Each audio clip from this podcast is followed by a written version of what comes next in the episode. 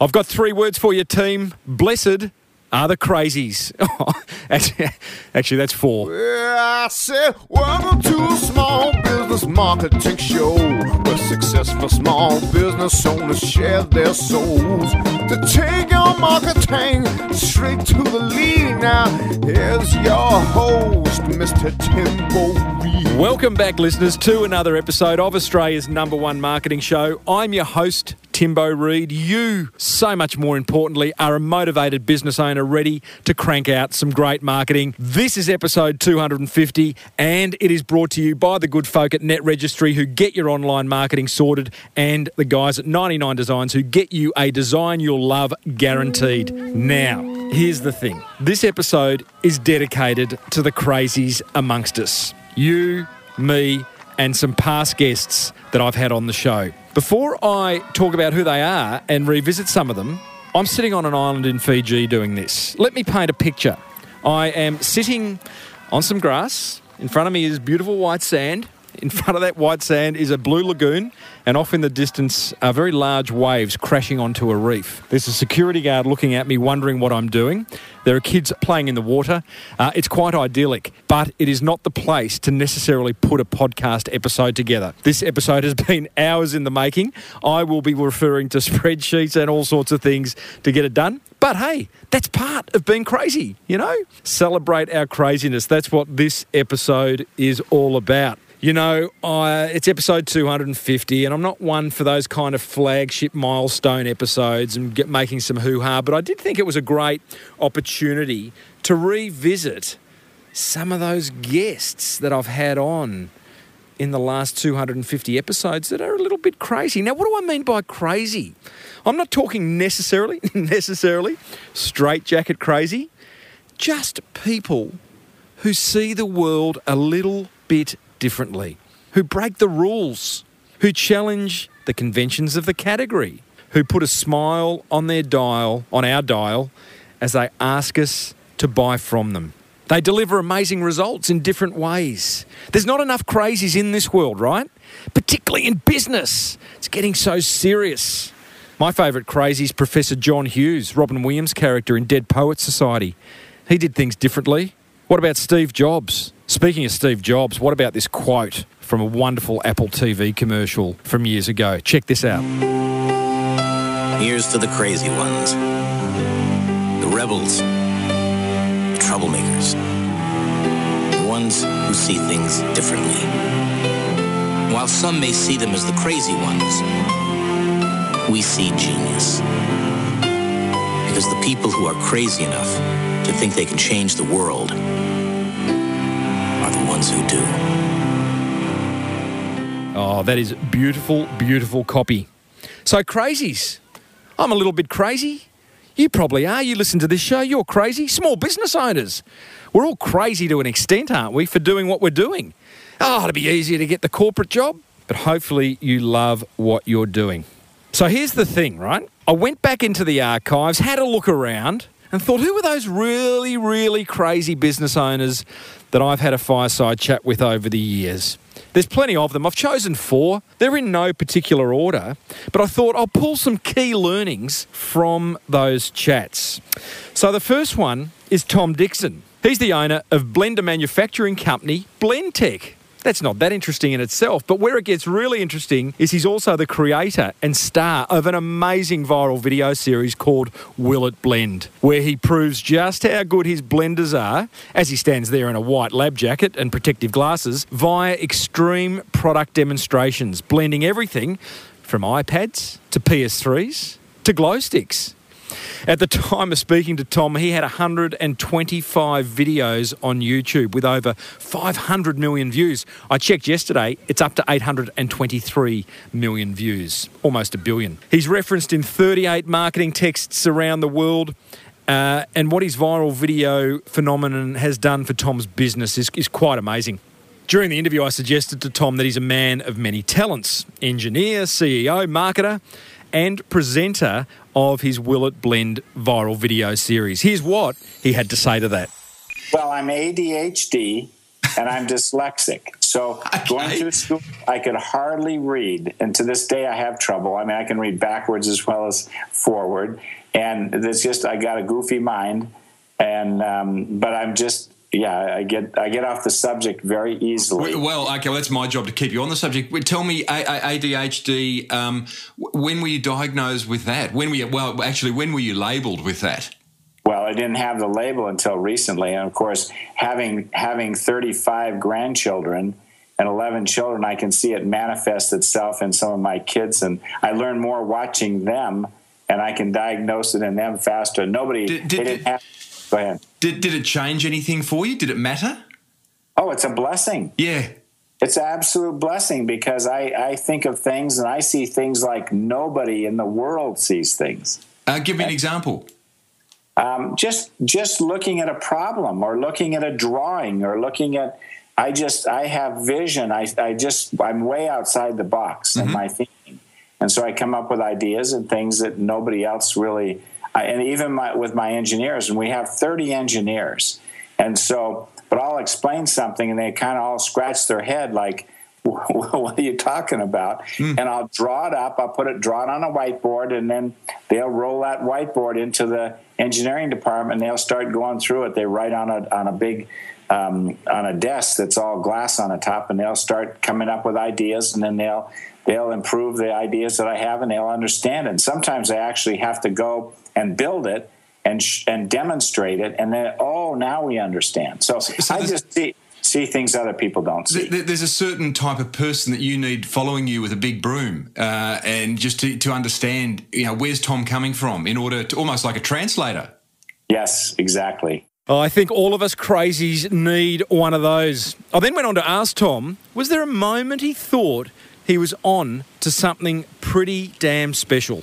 Um, no, I get well. I guess when the Will It Blend thing hit and our sales went up a thousand percent, I think maybe that was a kind of a tipping point. Hey, when I wow. So, um, what, from the first time you posted a Will It Blend video? Yeah, I think then I really realized after the week, and you know that was kind of an I, I didn't understand that. That was seven years ago in October, and my marketing guy came to me and said, "Hey," and he was new, and see, we don't put money into marketing; we put our money into manufacturing and engineering, and so, uh, and that's the problem. We keep. I thought that if we're in Starbucks and Jamba and all these major uh, um, outfits all over the world, these venues that that people would see our products demonstrated and know that they're the most reliable ones in the world. It'd be the path to our door to buy product for their home, and that wasn't quite true. And and but we kept building better and better equipment, and people really weren't aware of it. And then our market, I finally hired a marketing guy, George Wright, and he came to me and said, "Hey." Um, he saw me blending some two by twos or whatever, trying to break the blender, and so he said, "What?" And he's asking someone, "What is Tom? What's he doing anyway?" And so he came to me and said, "What's my budget?" And I said, "You're the budget." You know, he said, "How about fifty bucks?" And so I said, "Okay." So he bought a rotisserie chicken, a six pack of of uh, coke and some marbles and a rake handle and a bunch of stuff. And he said, "Hey, let me video. You know, with a handheld camera, let me video you blending some of this stuff." So we put up, uh, so we we filmed some videos, and he came to me about five days later, and he said, "Hey Tom, we hit a home run. We have six million views on YouTube." Six days later. Yeah, and I five days later, and I six million views, and I said, he said, "Yeah, we hit a we hit a home run on YouTube," and I said, "YouTube?" and it was.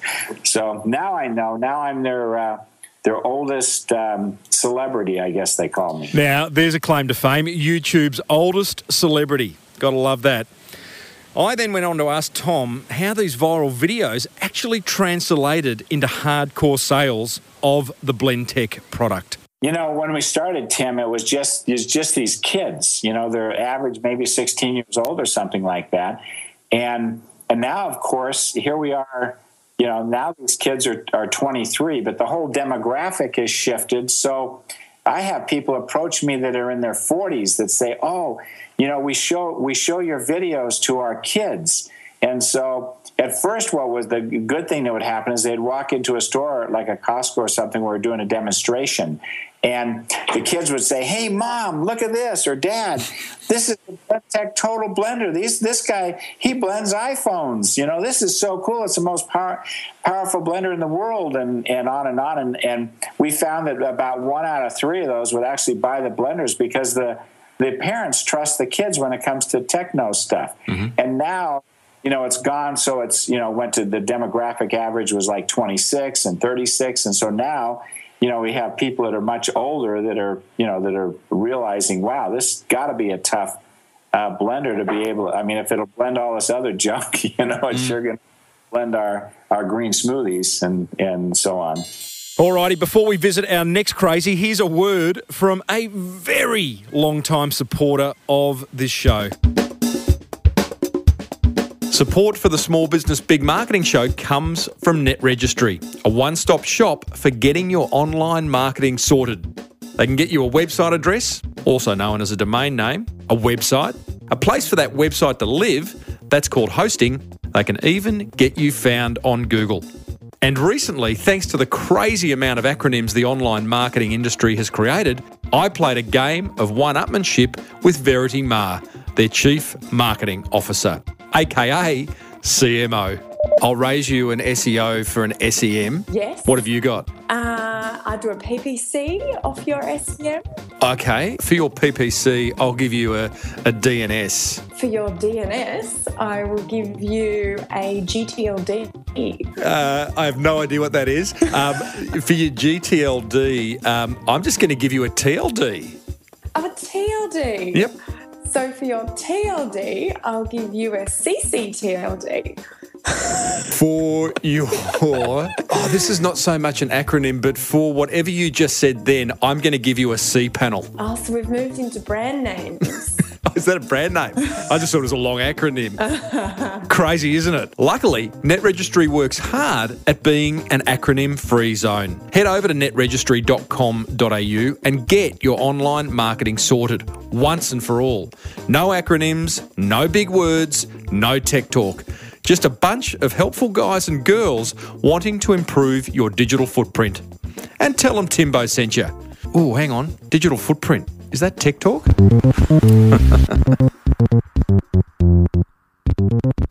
All right, pulling it together. Remember, sitting on a tropical island, looking out at a blue lagoon. It's windy, it's sunny, there's kids screaming, there's a security guard looking at me. Righto, on to our next crazy. It is Mick Collis. He's the vice captain of the Australian Sudoku team, as well as an award winning copywriter. We were speaking at the same conference about three years ago when I got to know him and his story, which, by the way, is hilarious. What marketing lessons you can learn from the vice captain of the Australian Sudoku team? Great question. But uh, before I cut to that, here's how he became vice captain of that team. Well, it's it's one of those things. Like most kids growing up in Australia, my dream was to wear the green and gold and, and represent Australia. And, and I tried a lot of different sports, but I was I was no good at any of them. But I, I just kept I just kept trying because just for some reason I just had this thing in my head that I would have loved to have played for Australia. You know, I was I was starstruck and mesmerised by, you know, I grew up watching Dougie Walters and Simon Poiter and, and all these these great Australian athletes and and wanted to be like them. So that was my dream was to play for Australia. I tried uh, rugby, I tried rugby league, I tried cricket, I tried surf lifesaving. I even had a crack at lawn bowls, um, but was no good at all of them. And it got to the point where I was I was 42 and I kind of thought, well, look, I've pretty much I've had a crack at everything, but I just wasn't any good at anything. And then I went up to Brisbane to watch uh, the Bledisloe Cup with a mate, and on the way, he's pulled out a book of Sudoku puzzles. I'd never seen Sudoku or played Sudoku, but for some reason, we'd had a couple of beers that might have something to do with it. Yeah. We thought that if we if we created uh, our own World Sudoku Championships that we could pick ourselves in the Australian team, and that would tick that thing off the box. But when I got back from Brisbane, I was devastated to discover I, I just jumped on Google and found there had actually been this World Sudoku Championships the year before. They, it was in Italy. They had 114 competitors from 32 different nations, so it was this massive tournament. Yeah. So I kind of thought, well, look, I was initially a bit disappointed because I thought there's another dream that's gone, but I thought, well, look, I might as well have a crack and see how you actually get to to compete for your country at that existing World Sudoku Championships. And I hadn't played Sudoku before, so it was a bit of a long shot and a bit optimistic. But I thought, you know, look, give it a crack. So I've jumped online and look. To cut a very long story short, to to compete at these World Championships, you need to be selected and have your selection ratified by your country's member of this World Puzzle Federation. And Australia didn't have a member of this World Puzzle Federation, so I've applied. I was accepted, so I became the Andrew Demetriou of Australian Sudoku. I was the sole selector, so I ended up just picking myself and three mates, and, and off we went. Love it. So, uh, it, those 31 teams that had gone to Italy the year before, Australia wasn't represented? No, that was we were, we were the first time that Australia had ever been represented at a World Championships. Uh, uh, tell me about that moment where you've looked at your mate and gone, you know what? This is our shot at it. It's going to be Sudoku, but it's a shot of getting the green and gold. Yeah, well, it was funny because and because a lot of people think that it was a bit of a piss take, but but it wasn't. Like for us, I mean, we, we were in the Australian team. Mick, as far as Mick, we were, Mick, it sounds like a piss take, mate. Tim, no, trust me on this one. we, we were in the Australian team, and and we were the four people representing 20 million Australians at a World Championship. So yep. it was all it was on our shoulders, and we got decked out. We had five different uniforms. We had the whole blaze of the tie, so we had the number ones right through to the number fives, which was the green and gold Australian playing kit, and we had everything was embroidered. We had Australia written across everything, and we were there. We were the Australian team. And, was, and was the was the original when you looked at your mate and gone, it's going to be Sudoku. That's what we're going to repre- represent Australia in. At that point, we was there a bit of a wry smile, and then it became at some point you've gone, oh, hang on, we are representing the country, or was it always very serious? Look, there was a look. There was a bit of a wry smile because look, only one of the four of us had actually played Sudoku before, so we knew that we, we weren't going to go over there and, and, set the world on fire and, and, break any Sudoku world records. But but once we kind of thought, look, this is a way we can actually do it, and and, and we found a way, like because we'd all we'd all played a decent level of rugby, and we'd all trained very very hard to try and. Oh, mate, you were completely set up then for Sudoku. exactly. So we it's not like we'd sat on a couch all our lives and, and eaten donuts and decided, oh, let's go and play for Australia. We, we'd done a lot of the hard work before, but just didn't have the ability. So we kind of thought, okay, we've done the hard work. Now it's just a matter of picking the sport. And, and Sudoku fell into our laps. And, and, and once we were there and, and we were wearing the Australian kit, then it, it, did, it did become, it was very serious. And we, we gave it our all. You know, we weren't, we were there playing for Australia and there was no way we would give anything other than our absolute best for, for Australia at that time. And, and when I remember remember when we completed the first, you had 45 minutes to try and complete 12 puzzles, and there were seven rounds, so there was seven lots of 45 minutes. And so I'd finished, I'd finished one puzzle in 45 minutes. So it wasn't, it wasn't the greatest performance at the World Championships. No. But I remember I looked across at, at my mate Hamish, who was sitting on the decks next to me, and when it was, you know, pens down at 45 minutes, and we've looked across, and he said, "How did you go?" And we both just gave each other the, the, the uh, Lleyton Hewitt fist pump because yeah. we both we both finished one puzzle at a World Championships, and that remains one of the most satisfying moments of my life was against all odds completing a Sudoku puzzle, which was only the second one I'd ever attempted yeah. at a World Sudoku Championships. And it, and it was just, um, mate, it was, look, it was a great moment. And it was something, you know, it could have been me walking out on the MCG, but I was sitting there and I was doing Sudoku, but I was still doing it for Australia. And, and for me, that was, that was what it was all about. Oh, I got to love such a simple man. What a great story. So I then went on to probe Mick for a business or marketing lesson in all of this. And believe it or not, there was quite a few.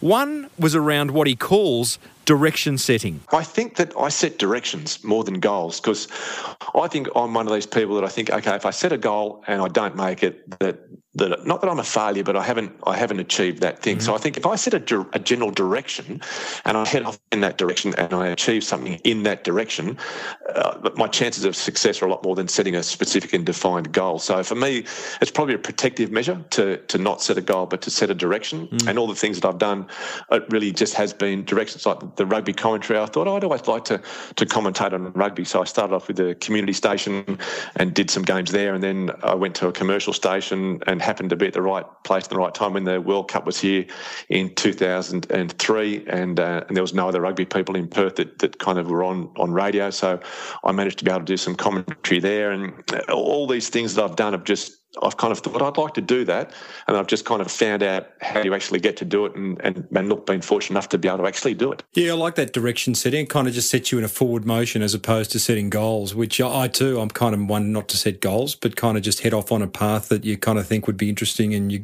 you could kind yeah. of do well at.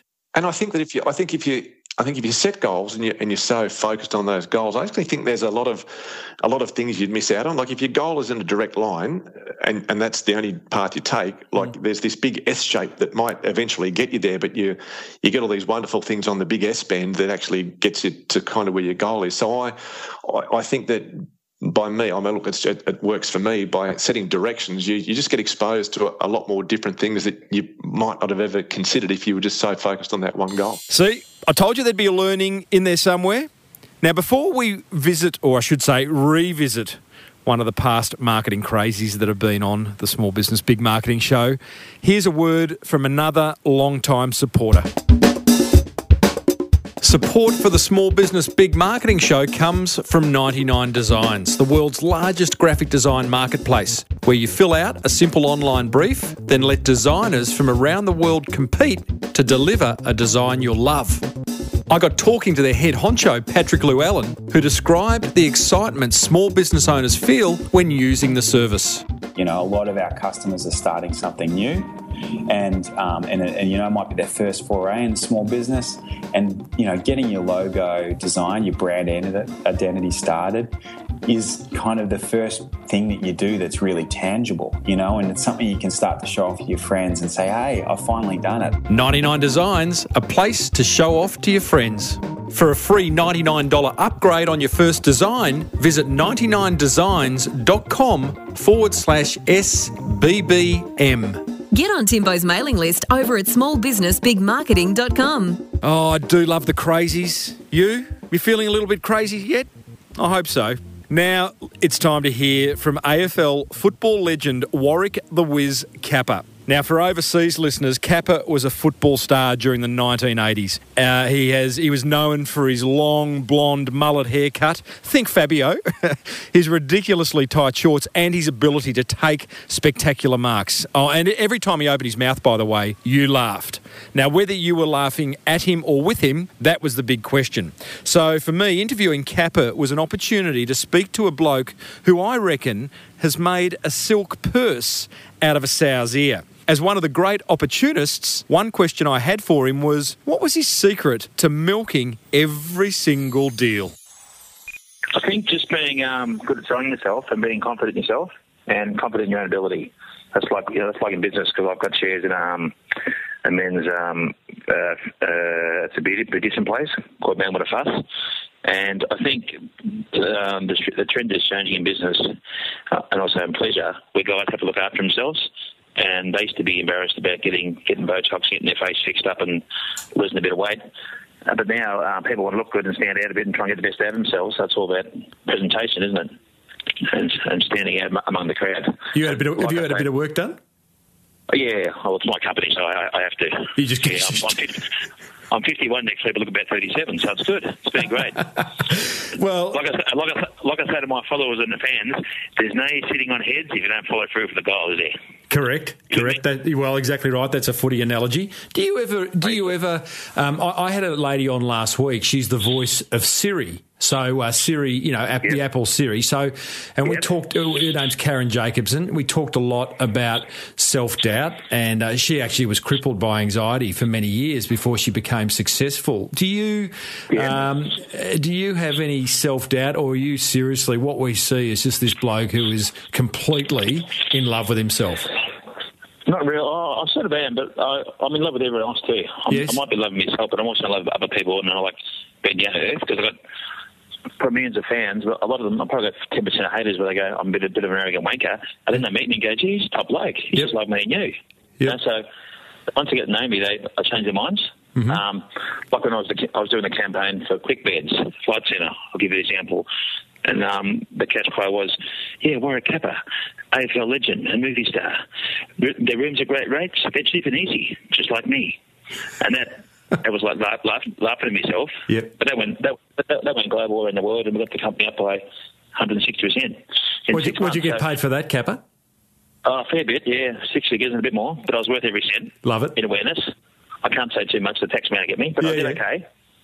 Um, and then I was an Nando's man last year, where, where it says in my liver skin jocks. I said, and the catch cry was, thanks to Sphere Agency, the sun shines out of your buttons, not ours, Warwick.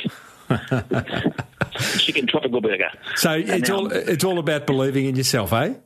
Yeah, believe in yourself. And now this this week on the Face of the Boat show, and me and Bryn Enoston, and the catch cry for this one, which is a great marketing too, Yeah. is um, uh, Warwick Capper. Get down the Melbourne Boat Show and tell them well, Wizard Capper sent you and get a great deal. In second thoughts, don't tell them I sent you at all and get a better deal. B-class celebrities, A-class deals. Love it. See? Now, now, Never, never, never, never be ashamed to laugh at yourself. Solid advice there from Capper. Never be ashamed to laugh at yourself. I remember in another past episode where I interviewed stand up comedians and my speaking coaches, Troy and Zara. One of them said, To have a good company, you need to be good company. I love that quote. And a big part of being good company is having a sense of humour. Anyway, back to Capper. I went on to ask him if he was offended by the fact that some people thought he was a bit of a duffer. No, so, yeah. If I if I if I worried about that, I wouldn't get out of bed, would I? I walk Correct. down the street and get. I, I, I walk down the street and get 50 photos and autographs. So they're, they're a bit jealous. Yeah, correct, You know I mean? correct. I'm not worried about. I'm not worried because when I put things, put things on my uh, on my wall and um, Twitter and stuff, you got to fit that ba- bag, yeah. But you got to be you got to be thick skinned to be able be a copper. Because one guy said yesterday. When I was the face of the boat goes, "Oh, you're getting a bit old, fella," but that, that happens, and 95% say you're, you're looking great and young, and, and there's always one or two get a bag, yeah. But you just can't be too thick-skinned, you know, too Yeah. thin-skinned. I mean, Too thin skinned. Yeah, I agree. Yeah. I agree. everyone gets old. Everyone gets old. Just see, portray, portray yourself and try and keep fit. One of the things that I've noticed about the way you've gone about your business, I want to talk about your public speaking career in a moment because I do a lot of speaking as well. But but one of the things that I've noticed is that you rely on on the existing media. Geez, you just gave me a heavy breath then, mate. You're not with your, your partner or something, are you? Hey, hold on No, that, there. was, that, that was an hour ago. Yeah, I gave it the best 35 seconds of life. It was fantastic.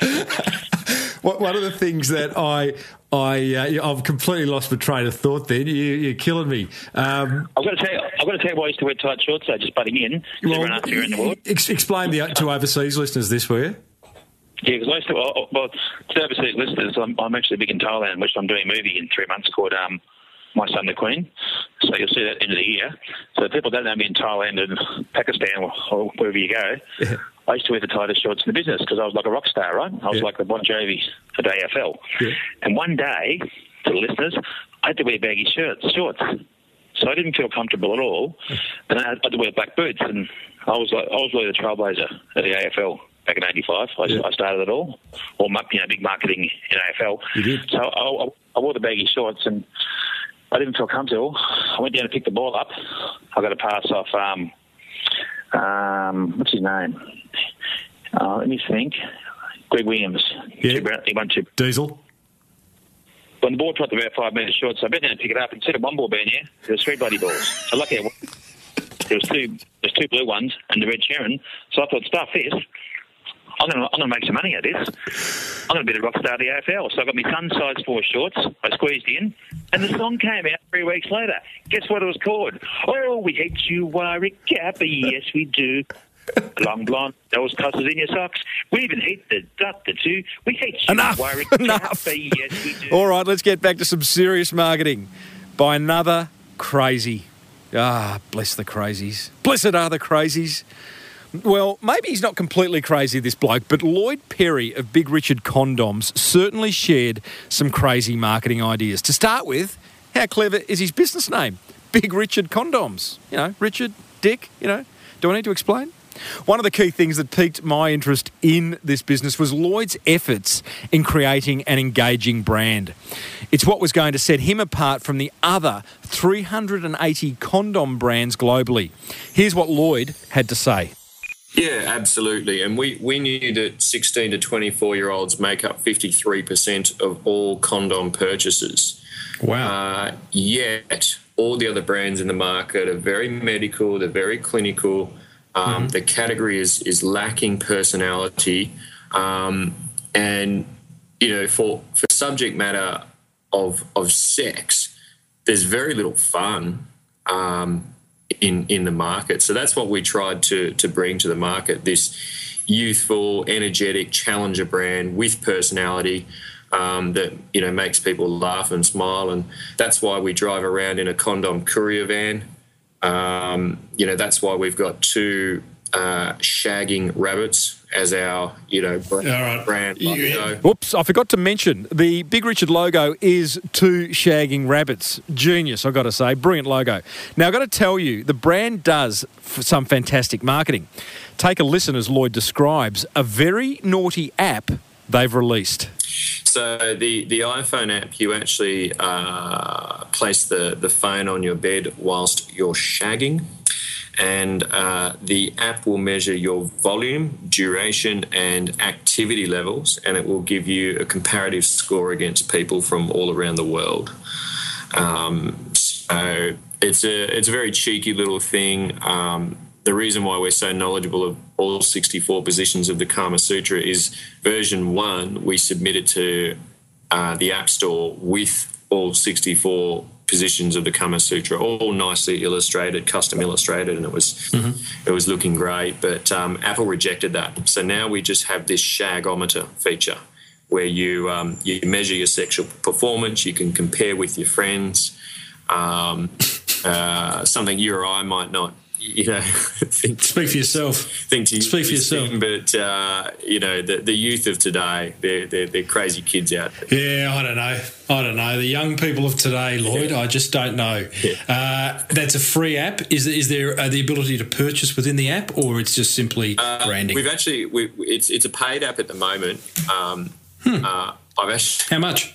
Uh, it's two ninety nine at the moment, which I think is a little bit expensive. I'll be honest with you, but um, I've, I've kind of got that there as a barrier. I don't want people actually downloading at the moment until we release version one point one, which we will be doing in within the next sort of 20 to 30 days. Um, it's just about to get resubmitted. Uh, and version 1.1 has a, a calorie counter.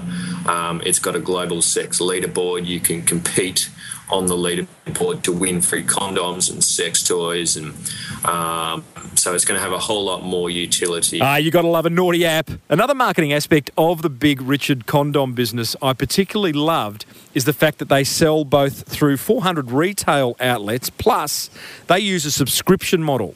Lloyd refers to it as S commerce. I'd not heard of that phrase before until I interviewed Lloyd. Check this out. Yeah, it's just for, for, for regular shaggers. So as we've gone along, we've started to understand the market more, and there's there's two types of people that it serves, and we've got quite a few of these sorts of people on our database. So there, there are girls that don't like putting, uh, putting uh, hormones through their bodies, so they'll never get on the pill. And if they're having, uh, you know, they're with a partner, they're having regular sex, then they're just going to need a, a crap load of condoms. So, so we just make it fun for them. We we send it out uh, each month. We've got a mystery sex toy in there, um, and then the other category of of consumers that it sort of appeals to is is uh, men with an ego. Um, and and there are some men out there that are Are there, are there many out there? yeah, yeah, not many men with an ego, is there? um, yeah, but there there are some guys out there that just they they genuinely are just getting laid a lot, and um, it's, it's it's the truth. And you know, to to take a risk with safe sex when you're having that much sex with Yeah. often different women each weekend, it's just stupid. It's just stupid. You just wouldn't do it. So So in comes the Superman pack. yeah, the Superman pack or the Shaq Love pack. Um, you know, and it's so that's those are the two people it's sort of targeted to, and um, Alrighty, I'll pull him up there. The conversation got a little more sorted, and I haven't put a language warning on this episode. So you can go and listen to Lloyd's full interview, along with all the other interviews of the marketing crazies in the show notes for episode 250 over at smallbusinessbigmarketing.com. Well, let me take a breath and look up because I kind of that was a very very focused little episode of this show. I hope you enjoyed it. Looking up, what do I see? More blue lagoon, more waves crashing on the reef. I think I'm getting actually a little bit burnt. The security guard's gone, which is kind of lucky because I was feeling a little bit self-conscious, you know.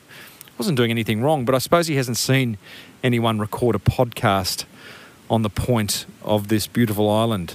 I'm staying at the Shangri La Resort, speaking at the Husqvarna conference, in case you were wondering. Alrighty, my top three learnings from those marketing crazies, thanks to the very, very good folk at Net Registry and 99 Designs. Again, be sure to support the show's sponsors. Number one, learning to create great marketing. You really do need to be a little bit crazy. I think that goes without saying now. Number two, to build a business, you've got to take risks. Step out of your comfort zone, try something different, feel what it's like to be crazy. You might just win. Number three, learning, celebrate your sense of humour. If you've got one, if you haven't got one, then find it. It's your point of difference, all in a world that is way too serious. That is one wonderful way to differentiate yourself. Being crazy is even better. Hope you enjoyed that. Welcome to a small business marketing show. So uh, that brings us to the end of episode 250. Thank you for all of those, and I know there are many of you who have listened to all 250 episodes. You're crazy, but good on you. I know there are some of you who have listened to them twice, if not three times. I'm amazed at how many people send me an email saying, hey, listen, uh, I've listened to your show two or three times and it's addictive. I like that. That's a good outcome. What outcome are you looking from your marketing? I think I'm slowly getting into Fiji time. It's hard though. Like when you want a coffee, you kind of got to order it half an hour ahead of time because you just know it's going to take that long, which is kind of nice. Anyway, I am babbling, but I love yous. Thanks for listening to the show. Plenty more shows coming up. As you know, I'm doing two episodes a week now. Thanks to my sponsors, 99 Designs. They'll get your online marketing sorted. Net Registry. They'll get you a design you'll love, guaranteed, fast and inexpensively. Support them. Seriously, support them because they make this show possible. Uh, what else can I tell you? Follow me on Twitter at Timbo Reed. Book me to speak, timreed.com.au. Tell a friend about the show. Pay it forward. Plenty of small business owners that don't know about this show that probably would love to know about this show because then they'd be motivated like you, a little bit crazy like you. Nothing wrong with that. Righto, team, I love your work. Go and celebrate your craziness. You've been listening to Australia's number one marketing show. I am Timbo Reed, always have been, always will be, signing off from an island somewhere in Fiji. See ya.